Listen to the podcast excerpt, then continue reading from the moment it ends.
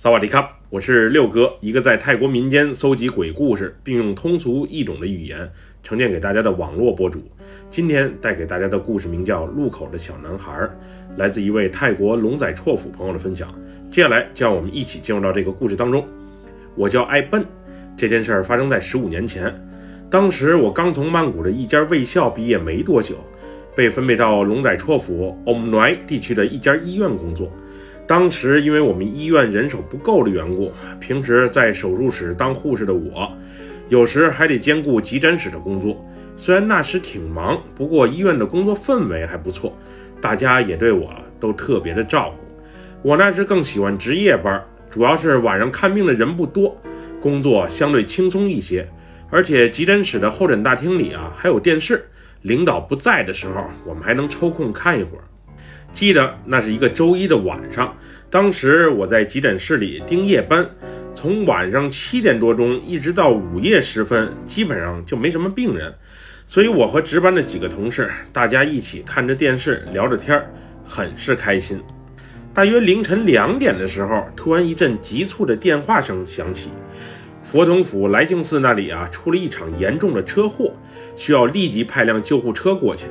于是，我和另外两名值班的护士，连同一名司机，就立马驱车赶了过去。当时我们从医院出来，上了 p e k s i m 主路，然后在 p o g a l 桥下掉头，进入来庆寺的巷子口。当时急救车开得特别快，我们也是希望尽快抵达事故现场，以便伤者能得到及时的救助。去过来庆寺的朋友都应该知道，从大路旁的巷子口到巷子深处的来庆寺还有很长一段距离。当时我们刚开进巷子没多久，就看见一辆亮着顶灯，并响着警笛声的善堂救护车从巷子里开了出来。刚看见那辆车没多久，我们就接到了医院的电话，让我们不用往事故现场赶了。那辆善堂的救护车已经抢先一步接到了患者。并正在赶往医院的路上，医院当时让我们赶紧回来。虽然医院的急诊室已经做好了接诊的准备，不过怕人手不够，还是希望我们能尽快回来协助一下相关的救助工作。因为时间紧迫，司机没有选择原路返回，而是抄近路回医院。记得我们当时走的是一条双车道的乡间小路，虽然路旁零星有路灯，不过路面状况不佳。因为当时条件有限，我们医院的救护车不是那种专业的，而是一辆旧丰田面包车改的，车况不佳，再加上车开得飞快，所以坐在车厢里的我们被颠得东倒西歪。这条穿过田野的小路，虽然我之前走过，不过是白天凌晨时分再从这里经过的时候，还真有些瘆人。原本我们这辆救护车在乡间小道上开得飞快。不过没过多久，我突然感觉到司机明显减慢了车速。原本那两个在车上聊着天的同事也突然陷入了沉默。当时我觉得很奇怪，于是就瞅了一眼车前的挡风玻璃，想看看到底是什么情况。当时我看见前方是一个丁字路口，有一个指示灯竖在路中间，那个发出微弱光芒的指示灯还一闪一闪着。总之。当时那氛围有些奇怪，还透着一丝恐怖。我原本就是随意一瞅，不过那时我发现，在那指示灯底下，貌似有一个小孩儿。小孩身上穿着一件白色衬衫，抱着膝盖，低着头，就蹲在那里。当时我下意识地看了一下手表，都快凌晨三点了，怎么会有小孩在乡间小道上待着？这也太奇怪了。当时我特意瞅了几眼，我确信我是真真切切看到了，而绝对不是幻觉。当救护车开到那个丁的路口，准备右转的时候，借助车前的大灯，我清楚地看到那指示灯底下就是蹲着一个小男孩。那个小男孩身上穿的白色衬衫，下身呢则是蓝色短裤，并且脸上还沾满了鲜血。当我瞅向那男孩的时候，那男孩竟然也慢慢抬起了头，盯向了我。当时我身上的鸡皮疙瘩都冒出来了，那种眼神的交流让我有一种说不出来的恐惧。当时我啊的一声叫了出来，并让司机赶紧停车，去看看那个男孩到底发生了什么情况。司机，你快停车！那指灯底下有个小男孩，估计是被车撞了，咱们赶紧下车去瞅瞅。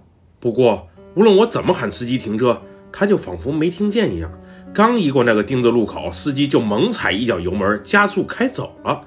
那时的我还有些生气，见死不救，枉做医护人员，这司机怎么这样啊？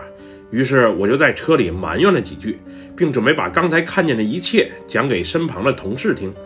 没想到，还没等我开口，坐在我身旁的同事就示意我不要再讲下去了，并告诉我，等回到医院之后，他会告诉我到底发生了什么。当时的我别提多生气了，路边有小孩子遇险，不停车不救不说，还不让我念叨，你们都是咋想的？后来回去的路上，车厢内的气氛格外的诡异与宁静，没人再说话，除了救护车在路上颠簸的声音，没有其他一丝声响。回到医院之后，我们就立马投入到救护工作。虽然刚才发生的事儿确实挺蹊跷。不过救死扶伤要紧，也就没时间再多想别的了。当时送到医院救护的那俩人啊，伤的确实挺严重。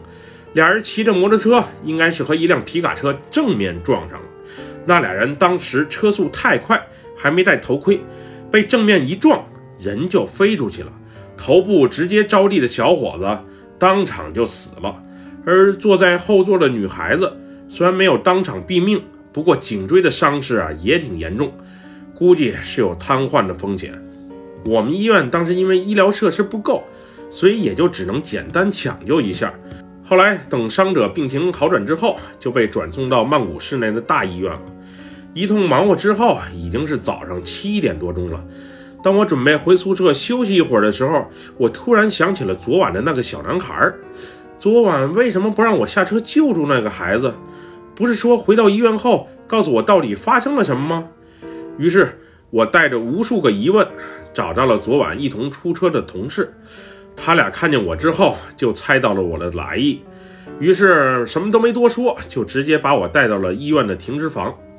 当时我还有些奇怪，不就是问你们点事儿，给我带到这里干嘛？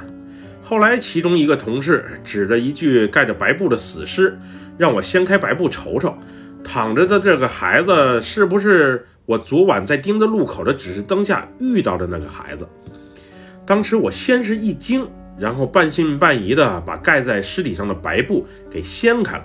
掀开白布的那一刻，我是彻底被吓着了。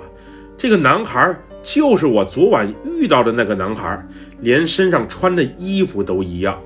当时的我意识到，昨晚遇到的根本就不是人，而是这个小男孩的鬼魂。后来在与同事的闲聊中得知，在三年前，他们曾经接到过一个急救电话。当时他们出车救助的就是这个男孩。这个小男孩下学之后呢，去同学家玩，直到傍晚的时候才骑着自行车回家。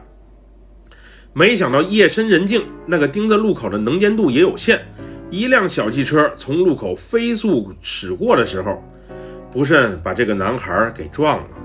肇事车辆当时就逃逸了。后来，等有人发现这个男孩并报警找救护车的时候，这个小男孩就已经快不行了。当时，这个小男孩就是在昨晚那辆救护车上咽的气。其实，昨晚经过丁字路口的时候，大家也都看见了那个小男孩的存在。当时大家心里都挺怕，所以谁也不敢多说什么，因为那个小男孩的鬼魂还守在路口的举动。确实令大家很意外，也很震惊。那会儿他们只是想快速通过路口，不再多想到底发生了什么。毕竟一切已经无可挽回，小男孩也不可能再复活了。这就是我那晚的经历，一个既可怕又让人心里难受的经历。那个小男孩死的确实很冤，一条鲜活并未来充满无数希望的生命。就这么遭遇飞来横祸，永远离开了人世，实在是太可惜。不过，也许这就是命吧。有些事情说不清道不明，既然发生了，就必然有它的道理，很难解释清楚。不过，要是那晚司机真把车停下了，我一人下车再查看情况的话，那又会有什么事情发生呢？小男孩的鬼魂会不会伤害我呢？那就真不得而知了。总之，以后大家走夜路的时候一定要注意安全，最好身上有个带光的指示灯，又或是贴个反光带，以防意外发生吧。本期故事就分享到这里，喜欢六哥的朋友别忘了点赞和关注哟。让我们下期节目再见，么么哒，拜拜，萨瓦迪卡。